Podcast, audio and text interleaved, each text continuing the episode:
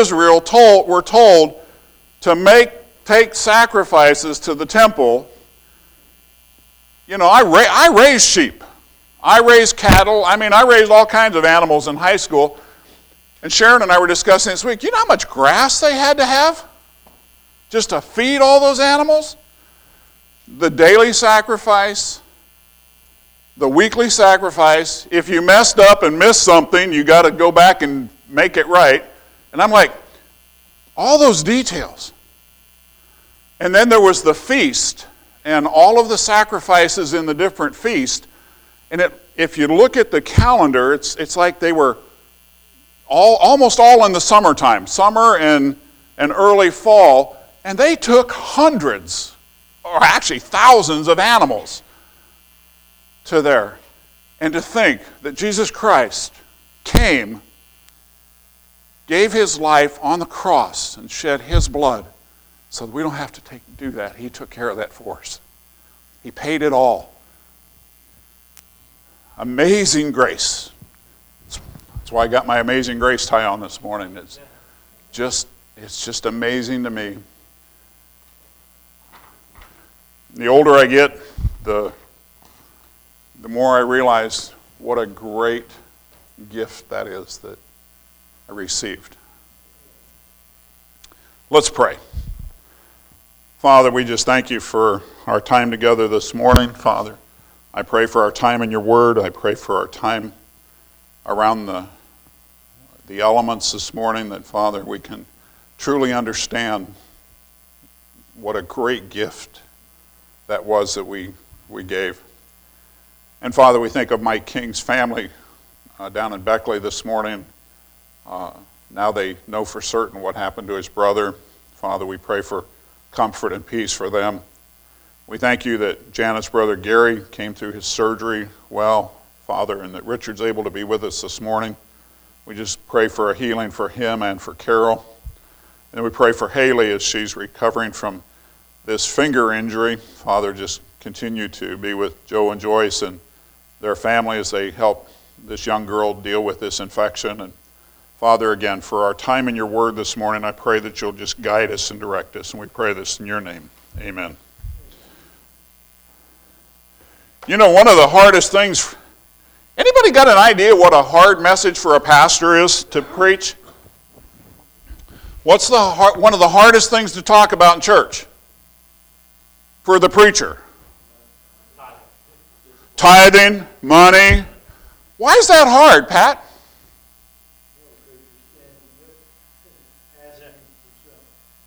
Yeah, you know, let's fill up the, you know, if you don't get enough, let's pass the plate again, right? No, that's, that's not how it's done.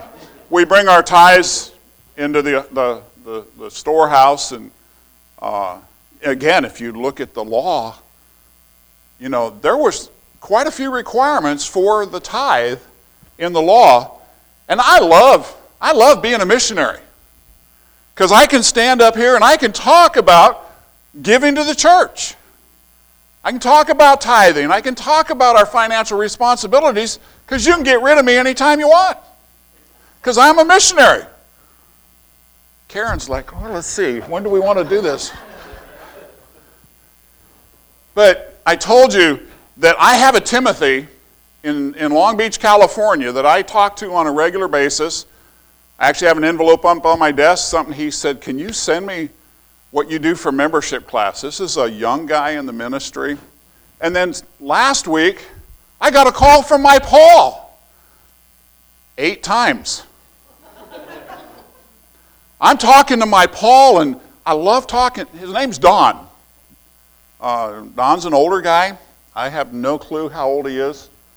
Uh, his wife uh, passed away a few years ago. She survived Hiroshima. She was born in Japan and survived Hiroshima. So that'll tell you about how old my, my Paul is. And he called to as an encouragement, and my phone dropped out. So I called him back. Two minutes later, my phone dropped out. Eight times my Monday through my Monday or Friday phone dropped out. Those of you that don't understand, my phone was made on Monday or Friday, and that's about how well it works most of the time. It's a lot smarter than me. But as we look at the book of 1 Timothy, we're going to go to chapter 5. But remember, this is an encouragement. This is one of the pastoral, pastoral epistles that Paul wrote, 1st and 2nd Timothy and Titus. He's writing on how we do church. That's really the context of this. He's writing to a younger man. Paul's writing to Timothy in these two, 1st and 2nd Timothy, about how the church should function. And we've been going through that because we have to have a clear understanding of how we function as a body of believers in the church. And I'm not going to go over a whole lot of it, but the easy part is how do we elect elders, deacons? I mean, it's all spelled out real clear, right? How do we take care of the family? And we talked about that last week. After, after last week, it came to my attention we have a family that has a need. And what do we do? God's word says we help. So that's why Mike made that motion, and we're going to help this family. If there's a need, now I went to the answering machine this week. Some lady called, I need help with gas. I got to go to physical therapy. Could you help me put gas in my car? I have no idea who that is. But I can tell you from previous ministries, they open the phone book and they start at the A's and they call all the way through till they find somebody that'll give them gas. My last church started with C. We got calls really early. But we need to take care of the family because that's what God's Word tells us to do. So that's what we're going to do this week with our Deacons Fund and some money from savings. But starting in 1 Timothy chapter 5, verse 17, and this is why I started out about how why it's hard. We need to put a light right here, I think.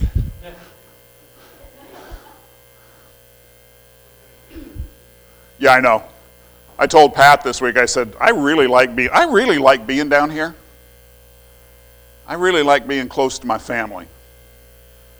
Today I'll probably trip over the communion table, but says in verse 17 of 1 Timothy chapter 5, it says, Let the elders who rule well be counted worthy of double honor, especially those who labor in the word and doctrine. For the scripture says, You shall not muzzle an ox while it treads out the grain, and the labor is worthy of his hire. You know, I've looked over the financial report from the church, and you know what? Galilean Baptist Church takes care of their pastor. I was surprised. No, no, no. I, when I'm, don't take that wrong. I mean, when I look at the size of the body here, and I look at how well you've taken care of your pastor, you believe God's word too. In the early church, when the elders were appointed, many of them were tent makers. They didn't draw a salary from the church. But as time went on and the need came for a full time pastor, they needed to be paid because they couldn't keep up two jobs. How many of you have worked two jobs at one time? Yeah, I've spent most of my life working at least two jobs. It's tough. You, can't, you have a hard time juggling ministry responsibilities as a pastor teacher and another job. So God's word says, the elder who rules well. So you have to decide how well that pastor's ruling. But if he, he rules well, count it worthy of double honor, especially those who labor in word and doctrine. Those who are preaching and teaching are worthy of double honor. And then it says, For the scripture says, you shall not muzzle an ox while it treads out the grain, and the laborer is worthy of his hire. How many of you make enough money? I mean, Mark's like, I own my own business. I, make, I make the money that I need. But we could all use a raise, right? I was shredding some stuff this week. Right, we do. We have more stuff. We want more stuff. I was shredding some stuff this week, Jenny, And I picked up this envelope, and I'm like, that's interesting, and I need remind me to give it to you. It was old, old stuff from the 90s. And I was going through and sorting and shredding. And this envelope felt a little funny. So I opened it up. It was cash. It's been sitting on a shelf here at the church since sometime in the late 90s. And if I would have just looked at the envelope, I'd have just shredded it. But God put a quarter in the quarter, and you pick it up, and the envelope dropped. And I'm like, there's something in there. Oh, that's green stuff.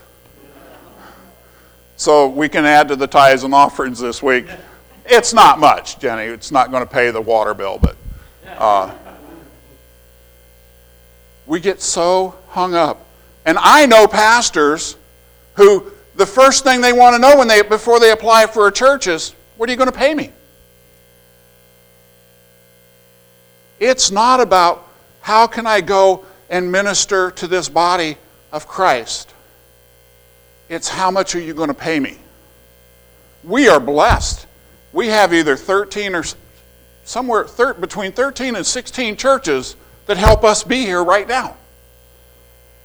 We have people coast to coast that help us be here right now. We have people in Massachusetts and we have people in California and in between that help us be here as missionaries. I'm amazed. We're like, Sharon the other day, she says, Do you know who Gary and so and so? And I'm like, I have no clue who these people are. I was, I was telling Dave yesterday, from January to August when we moved, we were in 36 different churches last year. Telling people we're coming to Galilean Baptist Church. Actually, we didn't know in January that we were coming here. But when you get ready to hire a pastor, full time pastor, and I'm not saying we're leaving soon, okay? Some of you are starting to get those heart things going. Calm down, Pat. When the time comes for you to hire a full time pastor, you have to look to see if this person is worthy of double honor. Some churches, I, I, have, we have a good friend in California.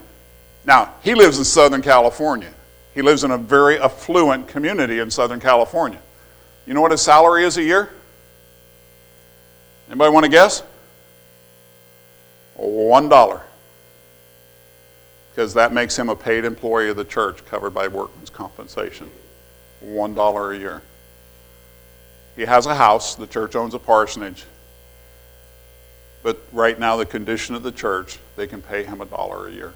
His wife works full time, so he's not starving. But he's serving. Is he serving the Lord? Is he preaching Sunday morning, Sunday night, Wednesday night, teaching Sunday school for money? I don't think so. I don't think that's what it's about with this guy. And then it says, do not, in verse 19, do not receive an accusation against an elder except for two or three witnesses. And if you're reading through the law right now, you'll understand in Deuteronomy, this goes all the way back to the law in Deuteronomy where you can't take an accusation. You got something against me? Come and tell me. But if you want to make an accusation, do it right. I was reading about one pastor who some lady came up to him after a service one Sunday morning and started, You know what you're doing? And he goes, uh, Joe, Dave, Pat, will you come here? She says, What are you doing? And he said, Well, if you're going to make an accusation, you need to do it with two or three witnesses. She left.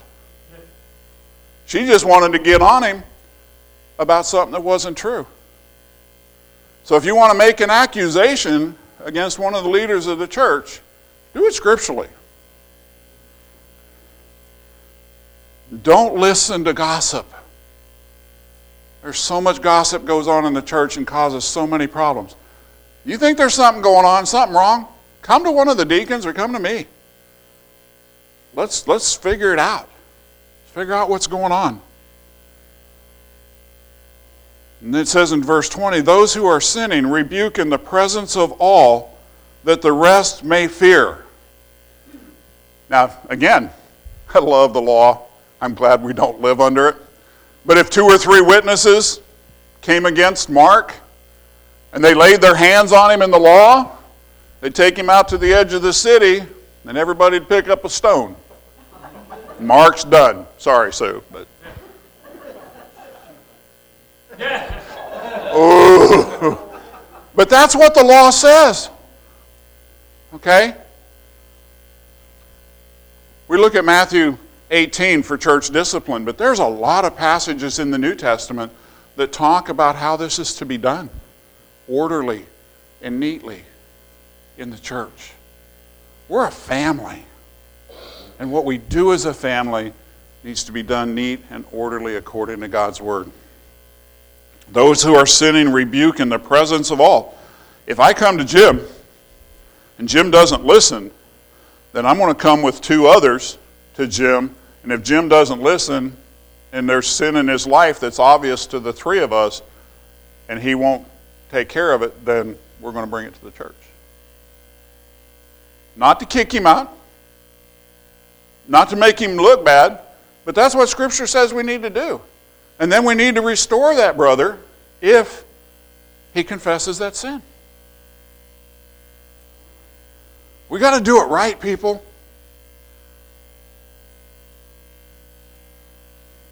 And he says, I charge you in verse 21 I charge you before God and the Lord Jesus Christ and the elect angels that you observe these things without prejudice and doing nothing with partiality. How do we treat everyone? The person that sits in really fine clothes up here, or the person that doesn't look so good back there? God's word says we treat everybody the same. Sometimes in the church we don't do that. We've, we've been involved in ministries where the person that has the money tells the pastor what he's going to do. We were in a church one time, they wanted a new electronic keyboard. Church didn't have the money to do it. So they wrote a check and says, You will buy a new keyboard. Well, they wrote the check, but did that pastor listen to them a little more? We have to treat everyone the same. Do not lay hands on anyone hastily, nor share in other people's sins. Keep yourself pure. Paul's telling Timothy to do this. Don't share in that sin, but keep yourself pure. Verse 24 says, Some men's sins are clearly evident, preceding them to judgment, but those of some men follow later. Likewise, the good works of some are clearly evident, and those that otherwise cannot be hidden. Everybody good with that? They didn't get it, Sharon. Is that what, is that what God's Word says? I got you, huh? This is a tough job.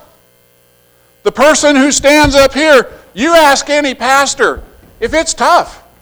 You know, if all I had to do was preach and teach, that would be great. But it's going through and finding this and taking care of this, and there's a mess of paperwork. It's a mess. And then you got you got people that get sick, and you know, I get sick too. I'm still recovering. In fact, you can pray for me. I have surgery in the morning or in the afternoon. Minor surgery, no big deal. Uh, the biggest deal is getting there and back with the weather. The surgery is a piece of cake. So, but the job of a pastor is not easy. The pastor, the job of the deacons in the church is not an easy job. I'm going to expect a lot from our four deacons this year. If we're going to move forward, we got to be working together. And you know, today we don't have to do what what Paul tells Timothy. But what does he tell? What's Paul tell Timothy? He says, You know there's trouble. You know things are not going well in the church. He's having to deal with sin issues in the church. And Paul tells him, and this is what I, I didn't read the first time through do no longer drink only water, but use a little wine for your stomach's sake in your frequent infirmities. His frequent illnesses. You got to understand, this young guy is probably having a lot of difficulty dealing with all the issues of running a, a church. Their water wasn't great. And Paul says, today it'd be Prilosec or some of those other things that you can take. But and it's not liberty to drink. This is has nothing to do with being drunk or anything. But Paul's telling Timothy, take a little wine for your stomach. You know, when I was really sick last year, yeah, just last year, I was it was recommended to me to take a little bit of wine to help my stomach. But Paul's telling Timothy, and it's interesting that he he puts that between 21 and 22 and 24 and 25. He adds that verse.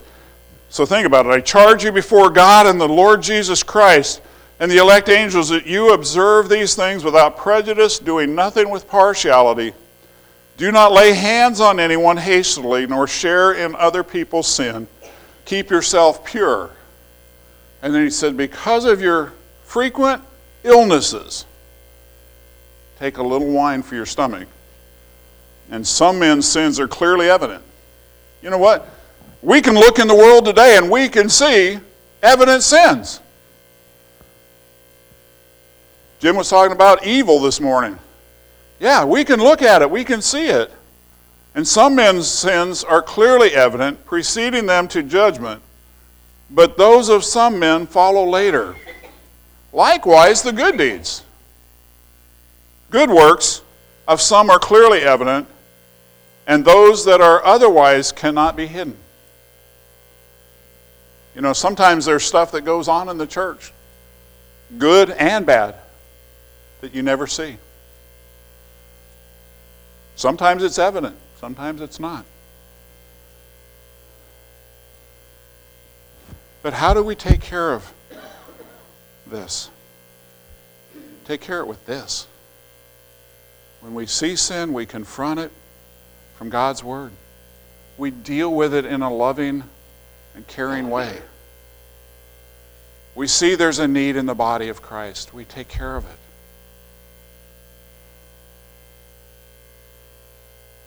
Why do we do that? Why, why do we care? Ever thought about that? Why do we care so much? Because God cared so much for us. We read John chapter 3 this morning. We always we teach John 3:16, but we don't teach the verses on either side of it. Let's look at that again.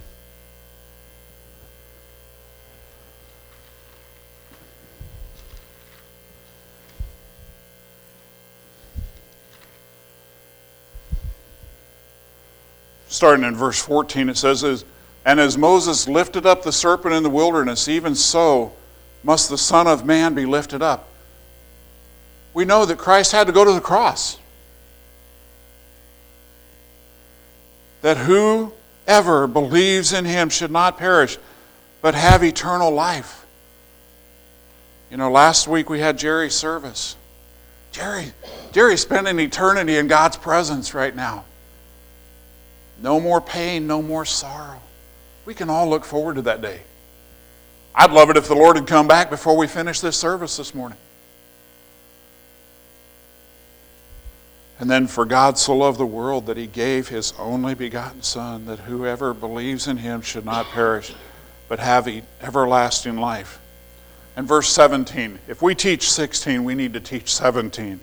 For God did not send his Son into the world to condemn the world, but that the world through him might be saved because of Jesus' broken body and his shed blood, we can be saved. Without it, there is no remission or forgiveness of sins. He didn't come into the world to condemn the world. You know what? We should not either. We should do what God's Word says when we see sin in the church. But we can't condemn. We can pray and we can restore if there's repentance. I want to ask the men to come forward. We have an open communion here. if you know Jesus Christ as your personal Savior, we would invite you to partake in the elements with us this morning.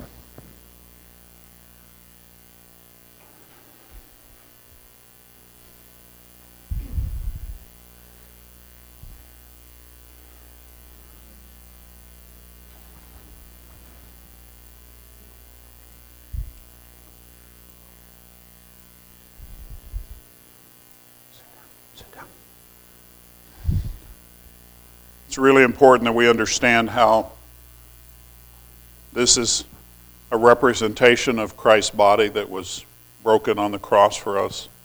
This is a representation of his blood that was shed for us.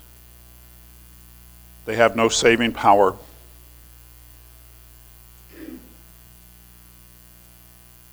First Corinthians chapter 11 verse 28 says, Let a man examine himself, and so let him eat of the bread and drink of the cup. For he who eats and drinks in an unworthy manner eats and drinks judgment to himself, not discerning the Lord's body. For this reason, many are weak and sick among you, and many sleep. I believe we should take just a few minutes, each one of us in the quietness of the moment and just ask God to search us and see if there's anything that we need to confess before Him this morning before we take the elements. And then I'm going to ask Jim Evans to ask the blessing on the bread.